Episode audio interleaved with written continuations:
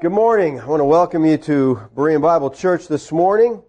We are looking at Daniel and the resurrection.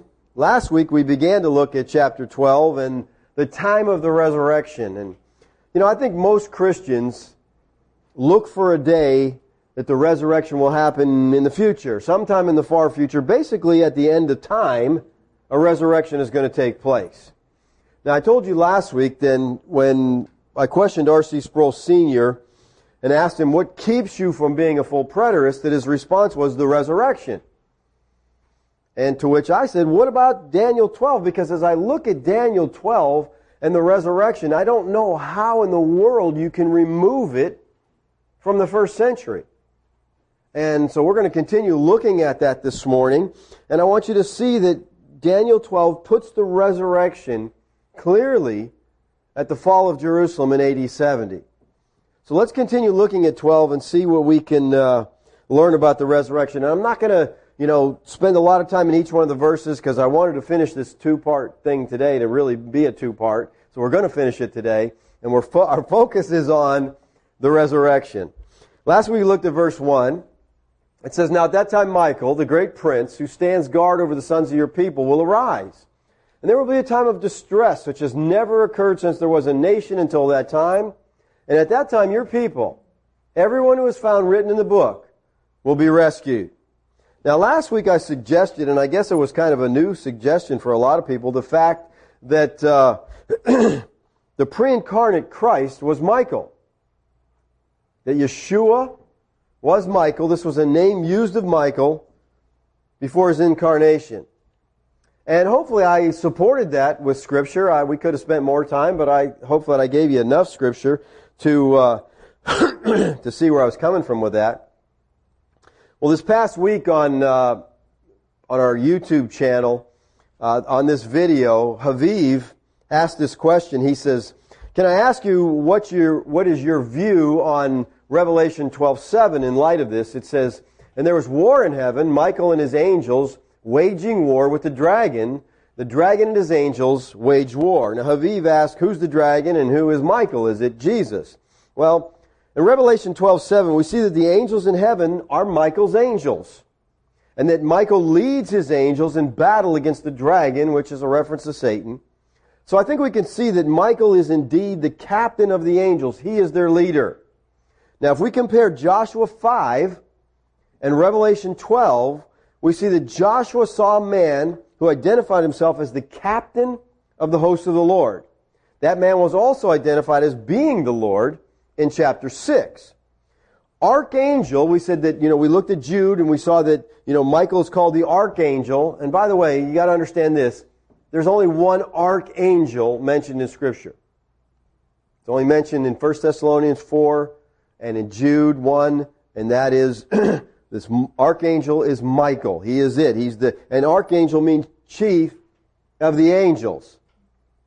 He's the chief of the angels. He's their commander, the commander of the Lord's army in heaven, God, which is God's angels. And I think this is, this is clearly Michael the archangel. He's the captain of the host of the Lord. Who is the Lord? This is, uh, this is Yeshua. Now, in Revelation 19, we see a very interesting change in the leader of the armies of heaven. All right, we see in Revelation 12:7 here that Michael and his angels wage war, and Michael's leading this host of angels. But look at uh, let's look at Revelation 19, 11 through 14. As I saw heaven open, and behold, a white horse, and he who sat it upon is called Faithful and True. And in righteousness he judges and wages war. His eyes are a flame of fire, and on his head are many diadems and he has a name written which no one knows except himself. He is clothed with a robe dipped in blood, and his name is called the Word of God. And the armies which are in heaven, clothed in fine linen, white and clean, were following him on white horses. Now, who is the Word of God? Well, that's clearly Yeshua. I mean, John makes that very clear in John 1 1. In the beginning was the Word, and the Word was God and the Word, and the Word was with God and the Word was God. And then down to verse 14, he said the Word became flesh and tabernacle among us. That is Yeshua. So Yeshua is the Word. He is the Word of God.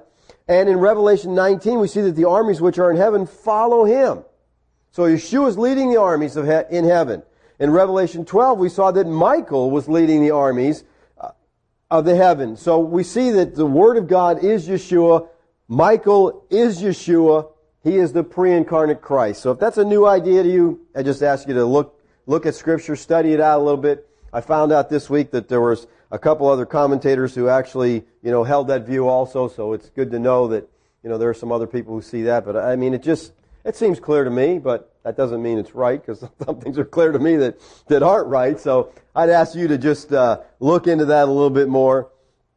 We saw last week that Daniel is talking about a time of great tribulation in verse 1. He says, There will be a time of distress such as never occurred since there was a nation until that time. And we saw that this is the same thing that Yeshua talked about in Matthew 24, Mark 13, Luke 21. And Yeshua clearly said that this time of tribulation would happen to the generation that he was speaking to. The first century generation. So if Yeshua is talking about the same tribulation that Daniel is, and he says it's going to happen in the first century, then that's when it's going to happen. We also saw that during this great tribulation, those whose names are written in the book of life will be rescued. And we talked about this book of life last week. Now, everyone who is found written in the book is going to be rescued. Now, during the question and answer time, Robert from Utah asked a question about Revelation 22:19, which I totally messed up. All right?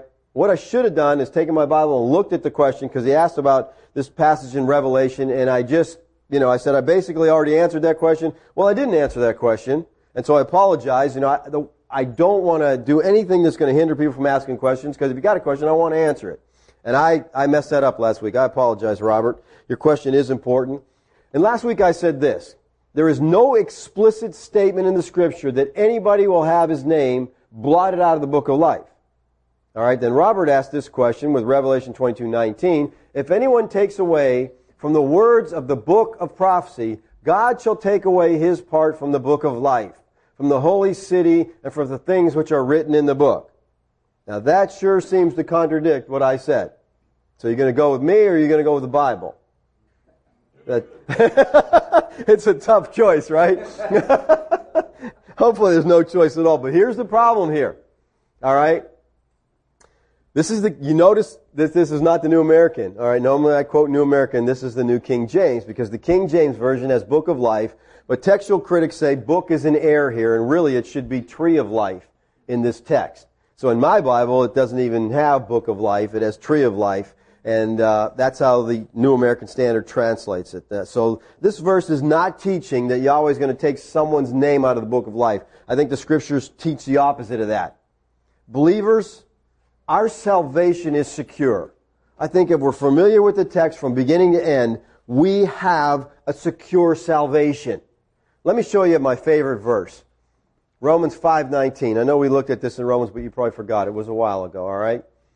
For as through one man's disobedience the many were made sinners. You got to get the first half to get it right. All right? You are not a sinner because you were born this innocent, perfect little child and then you messed up and now you're a sinner. You're a sinner because you were born that way. Through one man's disobedience, that's Adam. Through Adam's disobedience, many were made sinners.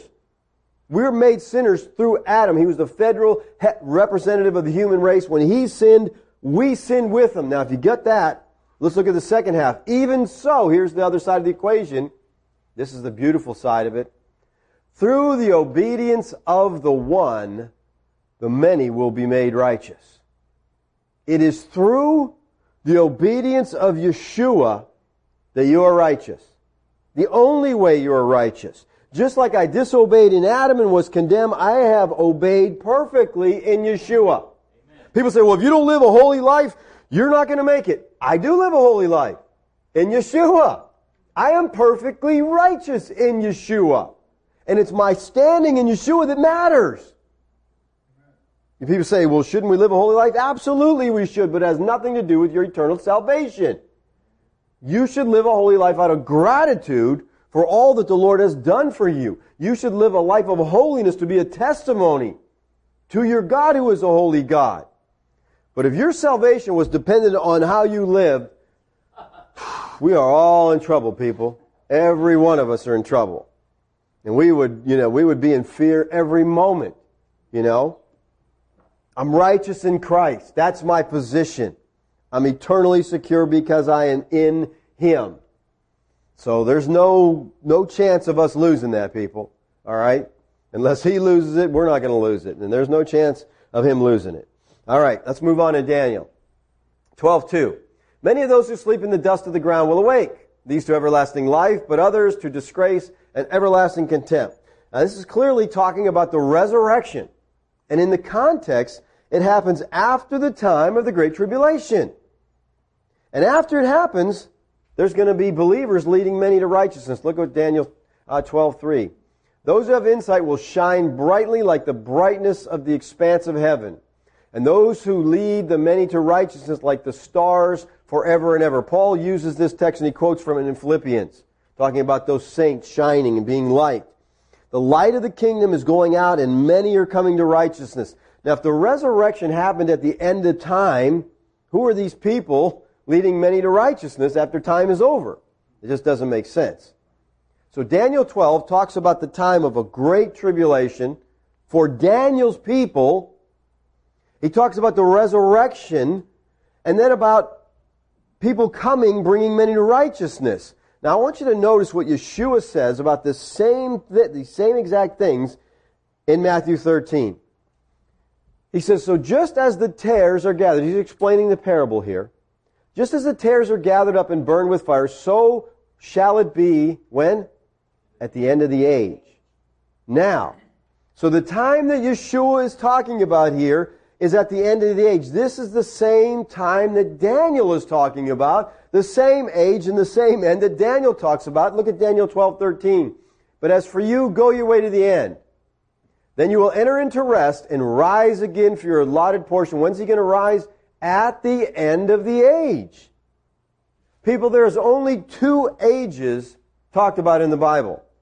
This age, not this age, but this age of the Bible, when the Bible's written, this age, which was the old covenant age, and the age that was to come, which is the new covenant age. Because in the old covenant, God made a promise to bring a new covenant. And so if a new covenant was coming, then the old covenant would have to come to an end. So that old covenant is the this age that was coming to an end.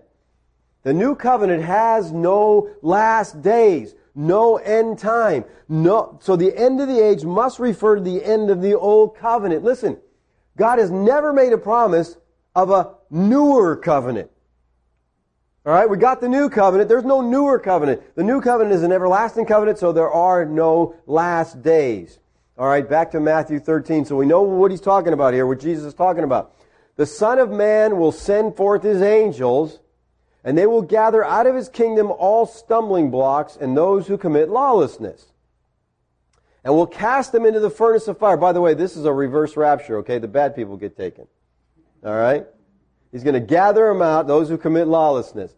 And will cast them into a furnace of fire. In the place there shall be weeping and gnashing of teeth.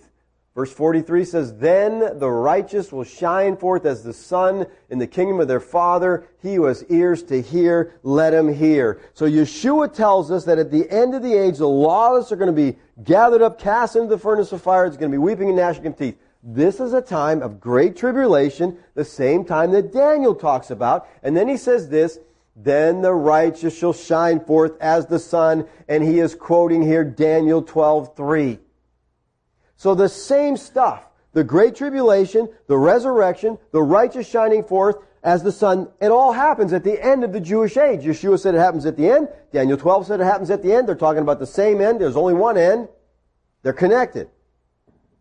So both Daniel 12 and Matthew 13 are speaking about the destruction of Jerusalem in AD 70. And the resurrection was to happen at that time. All right, back to Daniel 12:4. We're moving on now. But as for you, Daniel, conceal these words and seal up the book until the end of time. Many will go back and forth and knowledge will increase. So Daniel is told to seal up the book until when? The end of time. Hmm. Does that sound good? Does that something, something, something bother you about that? Okay, listen. This is a bad translation. All right? And I don't understand why New American Standard, where everywhere else gets it right. All of a sudden here decide to put the end of time. He's talking about the end of the age in this passage. He talks about the end many times, and here's the end of time. Young's literal translation states this, the time of the end.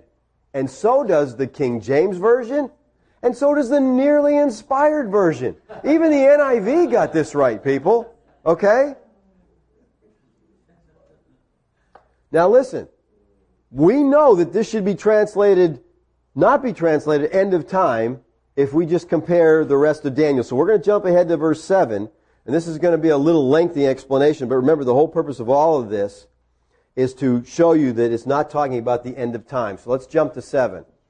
I heard the man dressed in linen who was above the waters of the river, and he raised his right hand and his left toward heaven and swore by him who lives forever that it would be for a time, times and a half time.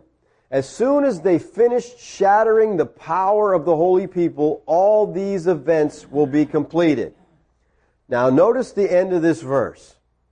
As soon as they finish shattering the power of the holy people, all these events. All what events? Well, what he's been talking about in Daniel 12, which would be the Great Tribulation in verse 1, the resurrection in verse 2, many being turned to righteousness in verse 3, and the shattering of the holy people. So all these events will be completed when the holy people are shattered, when their power is shattered. So when does it happen? Is it at the end of time? As the New American Standard says in verse 4? Well, first of all, who are the holy people? They're Israelites, right? Yes, absolutely. They're Jews. So in the context of Daniel's people are the Jews. So when was the Jews' power completely shattered? It was in AD 70. All right, with the destruction of Jerusalem and the destruction of the temple. Now to understand that better, let's go back to Daniel 9 and look at these 70 weeks for a moment. Now remember, I'm trying to show you the end of time here is not end of time, it's time of the end. 70 weeks have been decreed for your people. We know who that is. That's the Jewish people. And your holy city. All right, so he's talking about the, this is the context of this 70 weeks. It's the Jewish people, it's the holy city, to finish the transgression, to make an end of sin, to make atonement for iniquity, to bring in everlasting righteousness, to seal up vision and prophecy, to anoint the most holy place. All right? So 70 weeks here. This is the Jewish people, this is Jerusalem. As I said last week, I don't see these 70 weeks as a literal block of time. Many people try to take this make it literal. They count the 490 years and they say, put it here, put it there. No matter what system you look at, it doesn't fit. Okay? If you start at the beginning and end at the end, it doesn't fit. It doesn't make 490 years. Alright? So let me tell you why I don't think it's a literal block. When Daniel received this prophecy of the 70 weeks, the children of Israel were in captivity in Babylon. Alright, when they got it. Now, after the kingdom of Babylon fell in 538, BC, the Persian king Cyrus issued a decree to rebuild Jerusalem. This was the start of the 70 weeks. Let's jump back to Ezra for a minute. Now, in the first year of Cyrus, king of Persia, in order to fulfill the word of the Lord by the mouth of Jeremiah, let me stop here and ask you a question. Could Cyrus not have issued the proclamation to rebuild Jerusalem? No? Could the word of the Lord gone unfulfilled? No. Well, then, here's another question. If those two questions are no, did Cyrus have a free will? Oh, y'all are just getting too difficult here, okay? No free will? Yeah, the Bible doesn't teach that nonsense, people, okay? That's TV, and the Arminians have picked up on it, but it's not in the Bible, okay? God made a decree, Cyrus is going to fulfill it. Cyrus couldn't have said, I'm not going to make this decree no matter what. He's going to make the decree, alright? He did. Now, in the first year of Cyrus, king of Persia, in order to fill, fulfill the word of the Lord by the mouth of Jeremiah. He is fulfilling the prophecy. The Lord stirred up the spirit of Cyrus, king of Persia. Now, I'm not sure what that means to stir up the spirit, but he, he did what the Lord wanted him to do, okay? So that he sent a proclamation throughout all his kingdom and also put it in writing, saying, Thus says Cyrus, king of Persia, the Lord, the God of heaven, has given me all the kingdoms of the earth Wow, he, he understood some things, didn't he? And he has appointed me to build him a house in Jerusalem, which is in Judah. So after this decree was issued, thousands of Israelites, they're in captivity to Babylon. Immediately they packed their bags and they started going back to Jerusalem. We're going home. The captivity's over. So the 70 weeks begin at 538 BC with the issuing of this decree to rebuild the temple in the city. And the 70 week, now we know that for sure, alright? There's not really any question about that. We also know when they ended. They end with the destruction of Jerusalem, when the power of the holy people is shattered. We know that for sure. So that's 70 AD, right? Gabriel's prophecy begins with the statement in verse 24 70 weeks have been decreed for your people and your holy city. So that's when it starts. And then we see that the city and the sanctuary were to be destroyed. And your people and the prince who is to come will destroy the city and the sanctuary. All right, this happened, we know, in AD 70. So, from 538 BC to AD 70 is how many years? Is it 490? 608. All right? Not 490. So it doesn't fit. All right? I mean, so that's why I'm saying this is not a literal period. It was. Now, look, get this though, because the typology I think is kind of important here. the issue was decreed at the fall of Babylon. Okay? The issue ended the decree ended, the 70 weeks end at the fall of another Babylon, which is Jerusalem, right? Alright, so from Babylon to Babylon is what this decree is. The 70 weeks are, I think, are very much like Yeshua's statement to Peter. Let's look at that in Matthew 18, 21.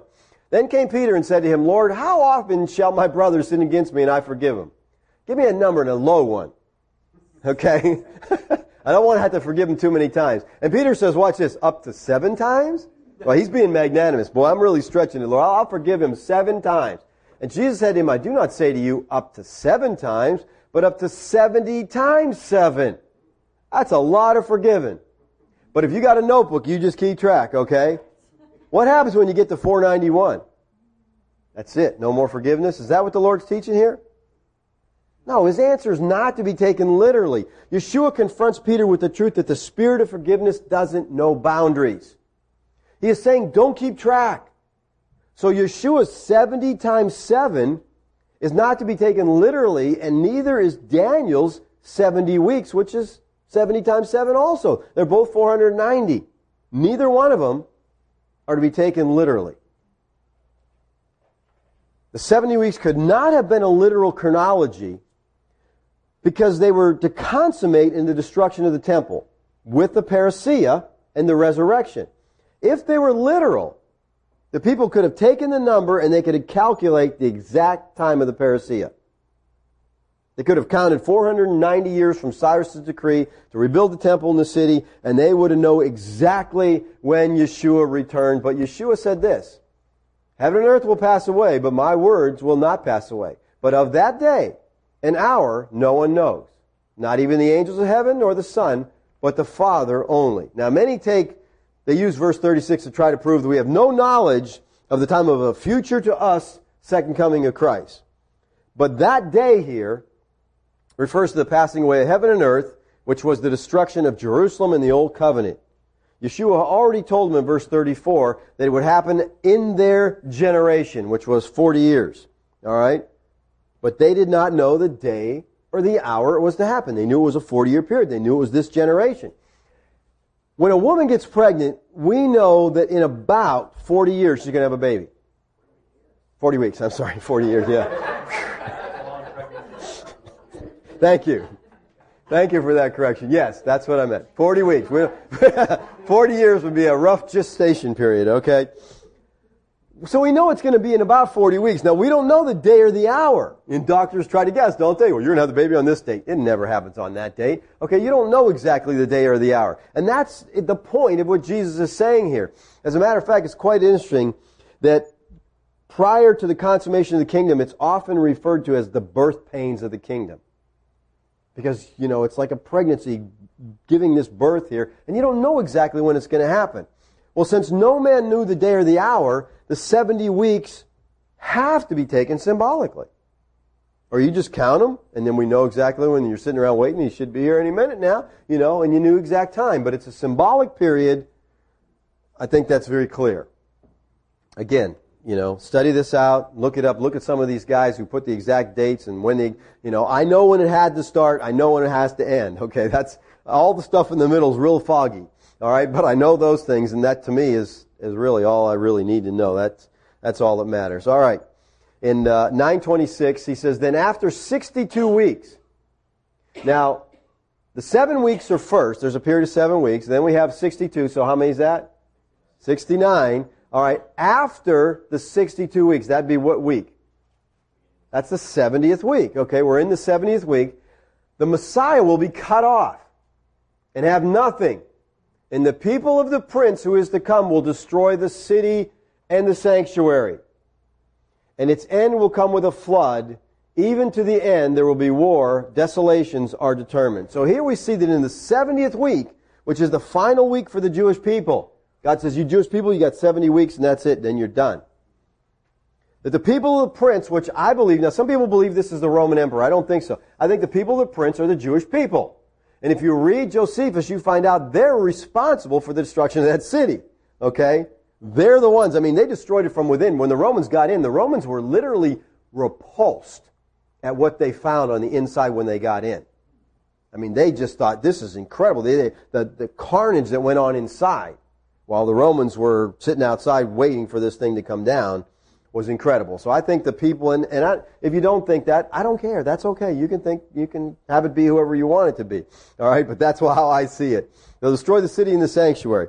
The destruction of the city of Jerusalem and the Jewish temple would be that shattering of the power of the holy people. And we know this happened in AD 70. In August, September AD 70. We know that. Alright? The old covenant system was then swept away. God just, I'm done with it. He finished that.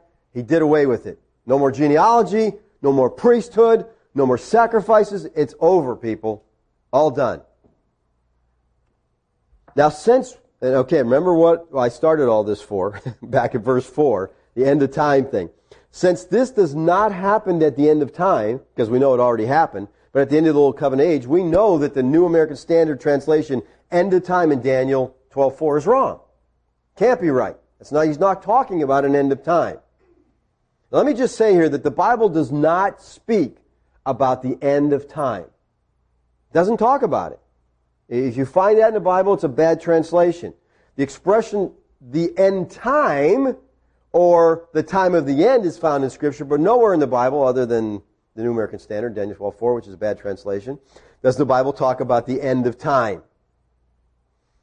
The end time or time of the end speaks of the end of an age, but the end of an age is not an end of time. Scripture doesn't indicate that I can find that God has any plan to destroy this world that He created for us to enjoy. Now let's go back to Daniel 4, where Daniel is told, conceal these words and seal up the book until the time of the end. So these things were not going to be understood until it got to be the time of the end. When the end times arrive, Yeshua, referring to Daniel's words, said this, But when you see the abomination of desolation standing where it should not be, let the reader understand. Then let those who are in Judea flee to the mountains. So Mark adds here, let the reader understand. This is designed to draw attention to the, the reader of Daniel's passage here and get its true meaning. In other words, when you see Jerusalem surrounded by the armies, that's the sign of the destruction of Jerusalem. The sign of the age coming to an end. Look at Daniel 12:9. Again he says, "Go your way, Daniel, for these words are concealed and sealed up until the end time." Now there it's not the time of the, you know, it's not the end of time, but the end time. Again, Daniel is told to take the words and seal them up. They're going to be sealed, they're going to be concealed until the last days. We're also told here in Daniel 4 that one of the things that's going to happen is knowledge will increase. Near the end of time, when these days are coming to an end, knowledge will increase. Now, how many of you have heard this verse used and say, this is our day because look at science and technology. I mean, all the stuff we have, this is, must be talking about today. How many heard that? You heard that? Man, I used to hear that all the time. Yeah. And it makes sense. You know, if you don't know any better, you're like, well, this day does have more knowledge than any, I mean, we're, you know, we're doing crazy stuff, you know, all kinds of technology. You think in Daniel 12 he was talking about technology or science? I don't think so either. Remember, he's talking about the end of the Jewish age. When the Bible talks about knowledge, it's referring particularly to the knowledge of Yahweh. Okay? Prior to Pentecost and the coming of the new covenant, the knowledge of Yahweh was limited to who? Israel. All right? Israel alone had the knowledge of God. Look at Romans 9 4. Who are Israelites to whom belong the adoption as sons and the glory and the covenants and the giving of the law, the temple service, the prophet. Everything belonged to them. They had the knowledge of God. Only Israel had it. But after Pentecost, what happened to that knowledge? It began to go forth to the nations, right? That's the knowledge that Daniel's talking about. It's the knowledge of the gospel, the knowledge of God in Christ. Isaiah spoke of this in Isaiah 2. He says, The word which Isaiah the son of Amos saw concerning Judah and Jerusalem. Now will come about that in the last days, okay, you get that same concept, talking about this only one set of last days. It's the last days of Israel. The mountain of the house of the Lord will be established as the chief of mountains and will be raised above the hills. Now, this is not literal language here, okay? This happens in the last days, the same last days of Daniel's. He says that all the nations will stream into it. I want you to notice here, it's the nations, the Gentiles are streaming into the mountain of the Lord.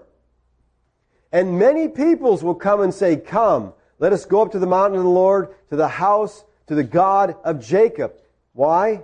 That he may teach us Oh, so we're going to get some knowledge when we go there? Yeah, he's going to teach us concerning his ways, and that we may walk in his paths, for the law will go forth from Zion, and the word of the Lord from Jerusalem. Here's the knowledge of God increasing as it goes forth after Pentecost. Teaching us, that's knowledge increasing. The Gentiles are taught the ways of Yahweh. You know, Paul was used of Yahweh in the last days to help increase this knowledge. Look what Paul says in 2 Corinthians 4 6. For God who said, Light shall shine out of darkness, is the one who has shown in our hearts to give the light of the knowledge of the glory of God in the face of Christ. So here, Paul lived in the last days and he helped to promote this knowledge. He helped it to increase. This is what Daniel's talking about. In the last day, knowledge would increase the knowledge of the gospel of our Lord Yeshua HaMashiach. That's the knowledge that's increasing. It's not talking about our day and technology. Everything Daniel's talking about is during the last days of the Old Covenant.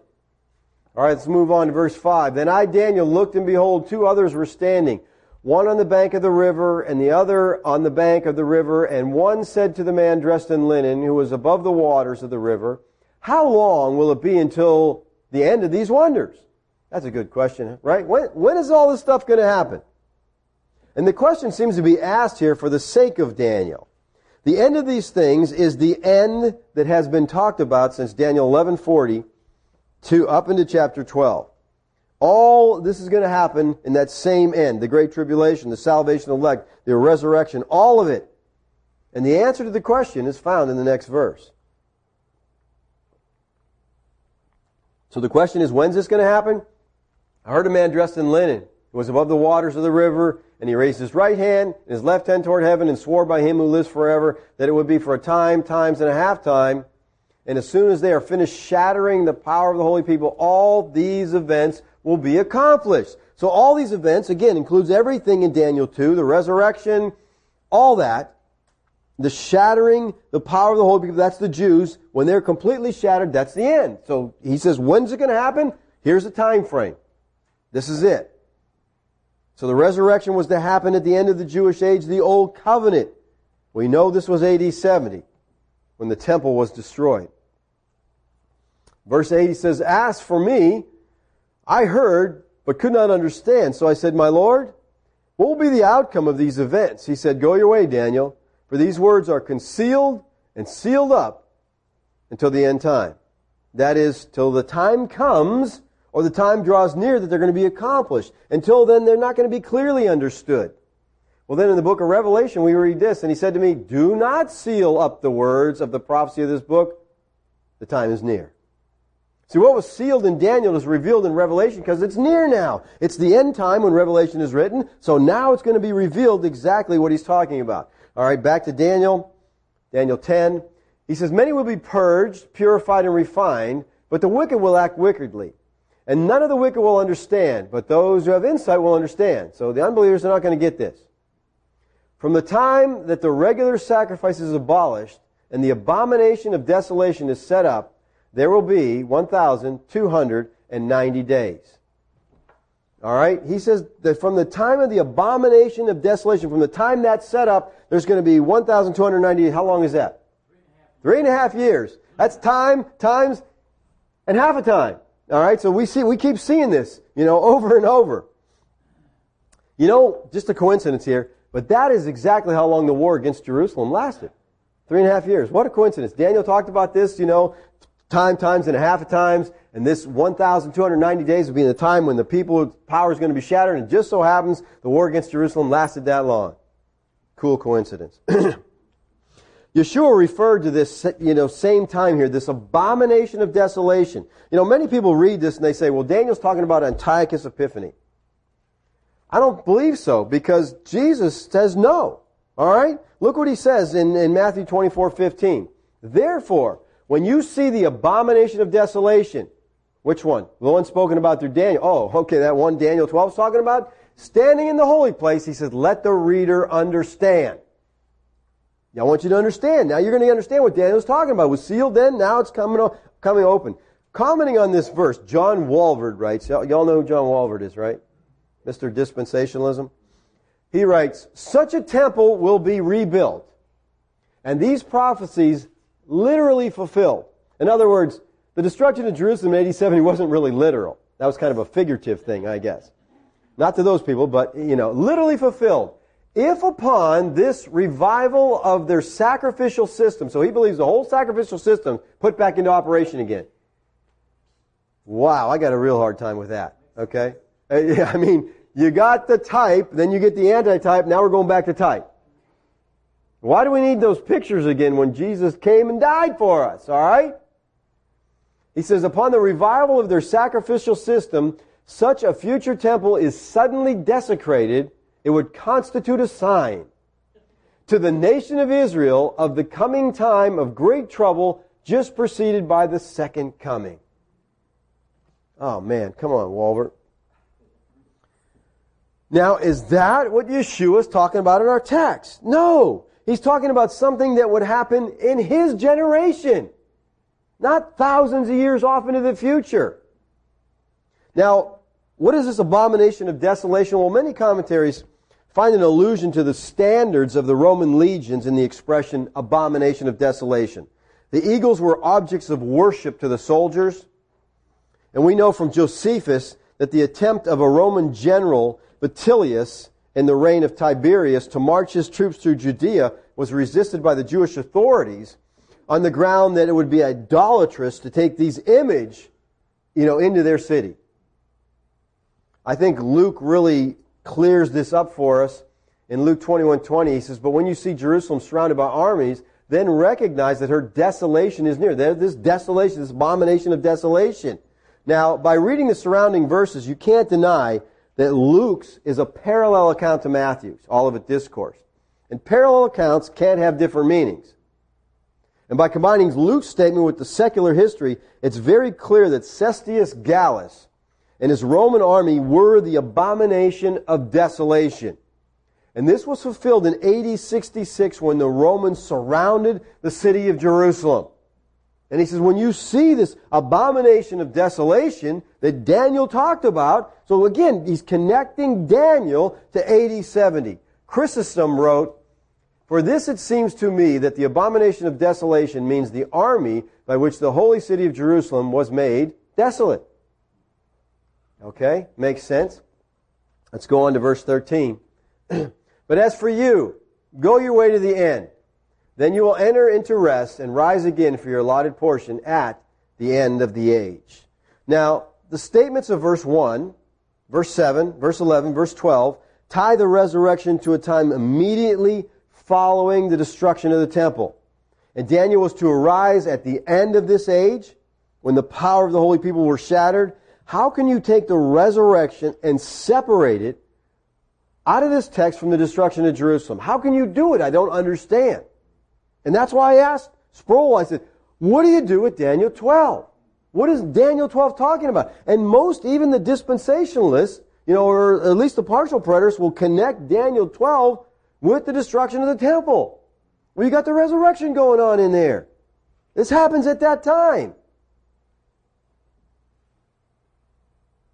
Now, what Daniel had written was well ingrained into the thinking of the Jewish people, okay? Because they're looking for the 70th week, they're trying to figure out when is our Messiah coming, and they understand this stuff.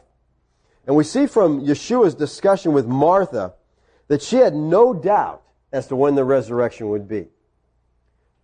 Jesus said to her, Your brother will arise again. And Martha said to him, I know he will rise again in the resurrection on the last day. She knew that. The last day of what? Human history? No, the last day of the planet? No, that's not what she's talking about. She's referring to the last day of the Jewish age. So Yeshua taught that the resurrection would happen soon, not thousands of years later. Look what he says in John 5, 25. Truly, truly, I say to you, the hour is coming, and now is, when the dead will hear the voice of the Son of God, and those who hear will live. So he's talking about the resurrection. And he said that the resurrection is going to be on that last day in John 6. He says, This is the will of him who sent me, that of all that he has given me, I lose nothing, but raise it up on the last day. For this is the will of my Father, that everyone who beholds the Son and believes in him will have eternal life. And I myself will raise him up at the last day. When's the last day? Well, to the Jews, time again is divided into two great periods. Mosaic age, the Messianic age. The Messianic age was viewed as one that would bring it, the, the age of the Messiah was viewed as one who would bring in a new world.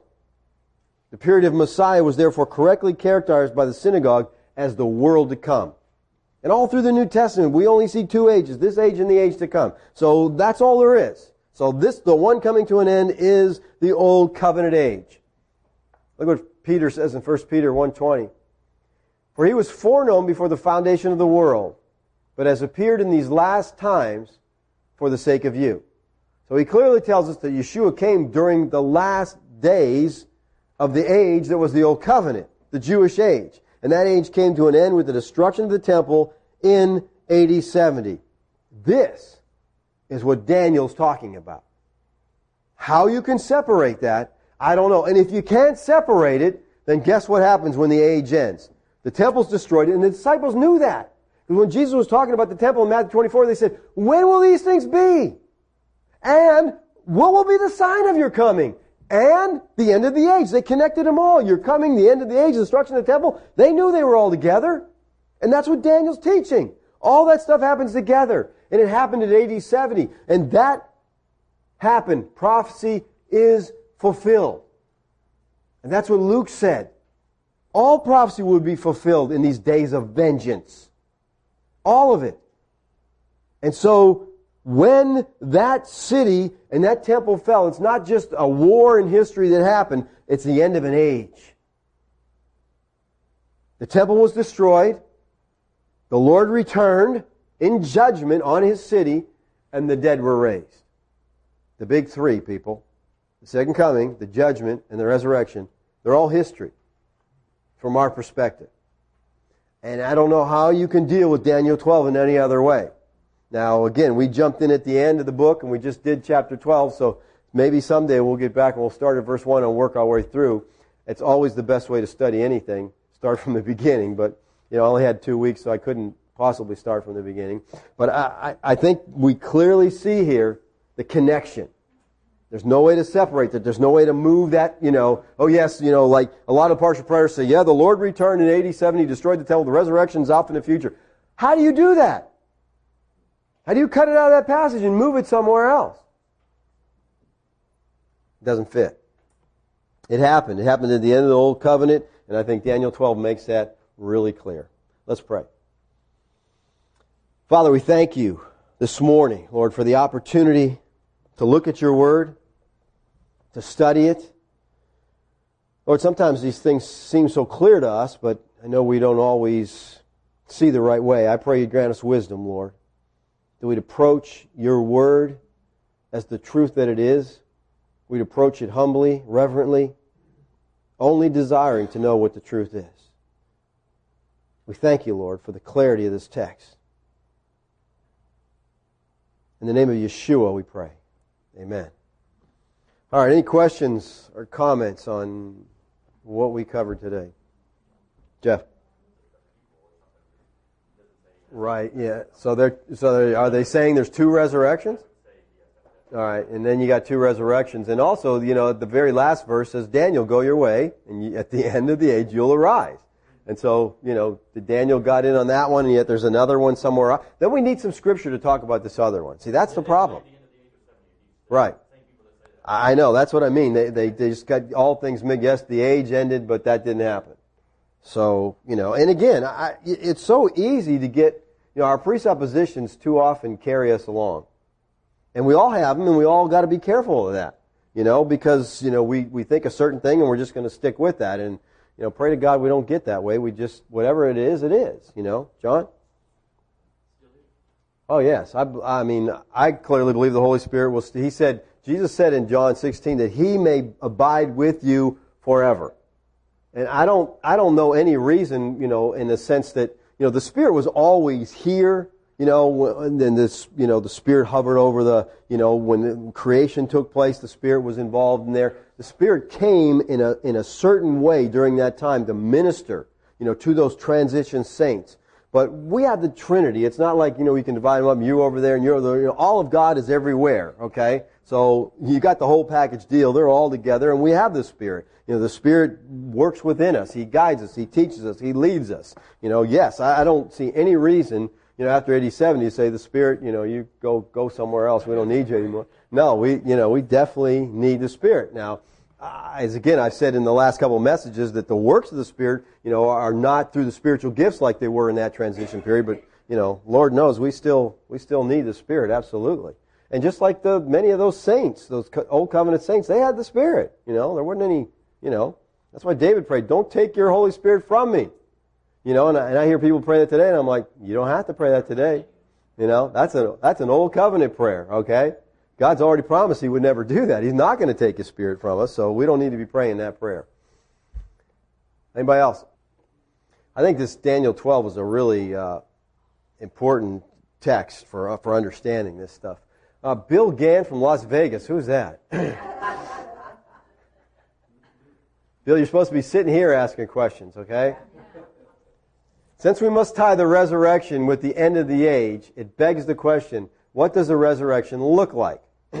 what happened to the old covenant believers and non-believers, the first century saints who were left alive at the return of Christ, and what does it look like for us today?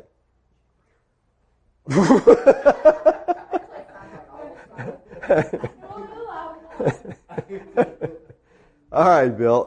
Um, what does the resurrection look like? Um, well, I, I think I said last week that you know the fact that it happened then, and because of Hymenaeus and Philetus, it, it must have been spiritual. And what I believe the resurrection was, all right, when people died in the old covenant, they all went to Sheol. Okay, saved, unsaved. I believe Sheol was a place of unconscious awaiting period, all right? I don't think Luke 16 has anything to do with the afterlife, and uh, hopefully someday we'll get into that parable, but I don't think Sheol was divided into good and bad people. They just all were there asleep, all right? And the resurrection was when the Lord Jesus Christ entered heaven, okay, when the sacrifice was completed at the, at AD 70, all right, when, you know, those things that Daniel talked about would be fulfilled, He took the saints from Sheol and took them into the presence of God. That was the resurrection. All right? Now, for us today, is there a resurrection? Well, not in that sense. What I understand our resurrection is individual, it's personal. When you come to faith in Christ, that's because a resurrection has happened. God took you from death and gave you life. Alright? Ephesians 2 1. You who were dead in trespasses sins, He made alive. That's a resurrection. We're alive. We don't need any other resurrection. Now I know everybody's big on the, you know, the body's going to get resurrected. I don't need it. Okay? I'm going to a, realm, a dimension that is far beyond the capabilities of me to understand. And let me tell you something, people. The Bible says very, very little about heaven. Why? I don't think we can grasp it. Okay? I don't think we can, you know, I don't think we can get a handle on it. It's the, it's the realm of God. But someday we're going to move into that realm. And I don't think we're going to have a body per se. Now I know that some preterists believe and we'll get a spiritual body. Uh, that to me, I don't, I can't even understand that. If it's a body, it's physical, and spiritual is not a body, you know, unless you're talking about the corporate body of Christ, you know, so there's different views on that. And, you know, and so you have to study it out for yourself and find out. Um, what happened? Bill says, uh, let me see if I get all this question. What happened to the old covenant believers? That's what happened to the old covenant believers and non-believers. What happened to the non-believers? I believe the non-believers were judged at that time. All right, judged and then thrown in the lake of fire. All right, what happened to them when they hit the lake of fire? I think they were just burned up. I think that's the picture. Okay. All right, you go in there, you throw something in the fire. What happens? It just it's gone. Okay. Uh, the torment goes on forever and ever. People say, well, yeah, it does, in the sense that it's over. It's a permanent, everlasting judgment. All right? That's what happened to the wicked. The first century saints who are left alive at the return of Christ, what does it look like for us, for the first century? For the first century saints, what happened then? They were given immortality. All right, now, remember, you know, Yeshua talked about the fact that at the end of the age comes eternal life. All right? They didn't have eternal life prior to then. They were looking forward to it. Now they had it. They were given immortality. 1 Corinthians 15 says, now, and that's why, see, I don't think unbelievers, they're not given immortality. They're mortal. All right? You know, the, the idea that the soul is immortal is a Greek idea, not a Hebrew one. All right? So I, I think that those believers who were alive at the time of, you know, the second coming, they received immortality. Now they have it. It's complete. What happens to us today, same, when we, you know, when the Lord regenerates us, gives us new life, we are brought from death to life. It is a resurrection. See, because the resurrection means to stand up and basically means to stand up in the presence of the Lord. That's what resurrection is. You're now in your presence of God. Are we in the presence of God? Absolutely. We are. As soon as He takes us from death to life, we're in His presence. So we have a resurrection. Will we ever die? Spiritually, no. See, death is separation from God. That's not, never happened to us. So in that sense, we are resurrected and we will always be with the Lord. You know, there's a lot of, I know, a lot of talk and a lot of different controversies about what happens after death and what, you know, and I'll tell you after I die, come and ask me. Okay? because until then, there's a lot of questions that I have. But I know, you know, throughout eternity, I'll be with my Lord. that's just good enough for me. Okay? That's good enough. I'm with him now and I will be with him for eternity. That's good enough for me. Yes? Well, in immortality, by immortality, I'm talking about spiritually immortality. Spiritual life is immortal. Okay, no man will never, I don't think man was ever created to live forever.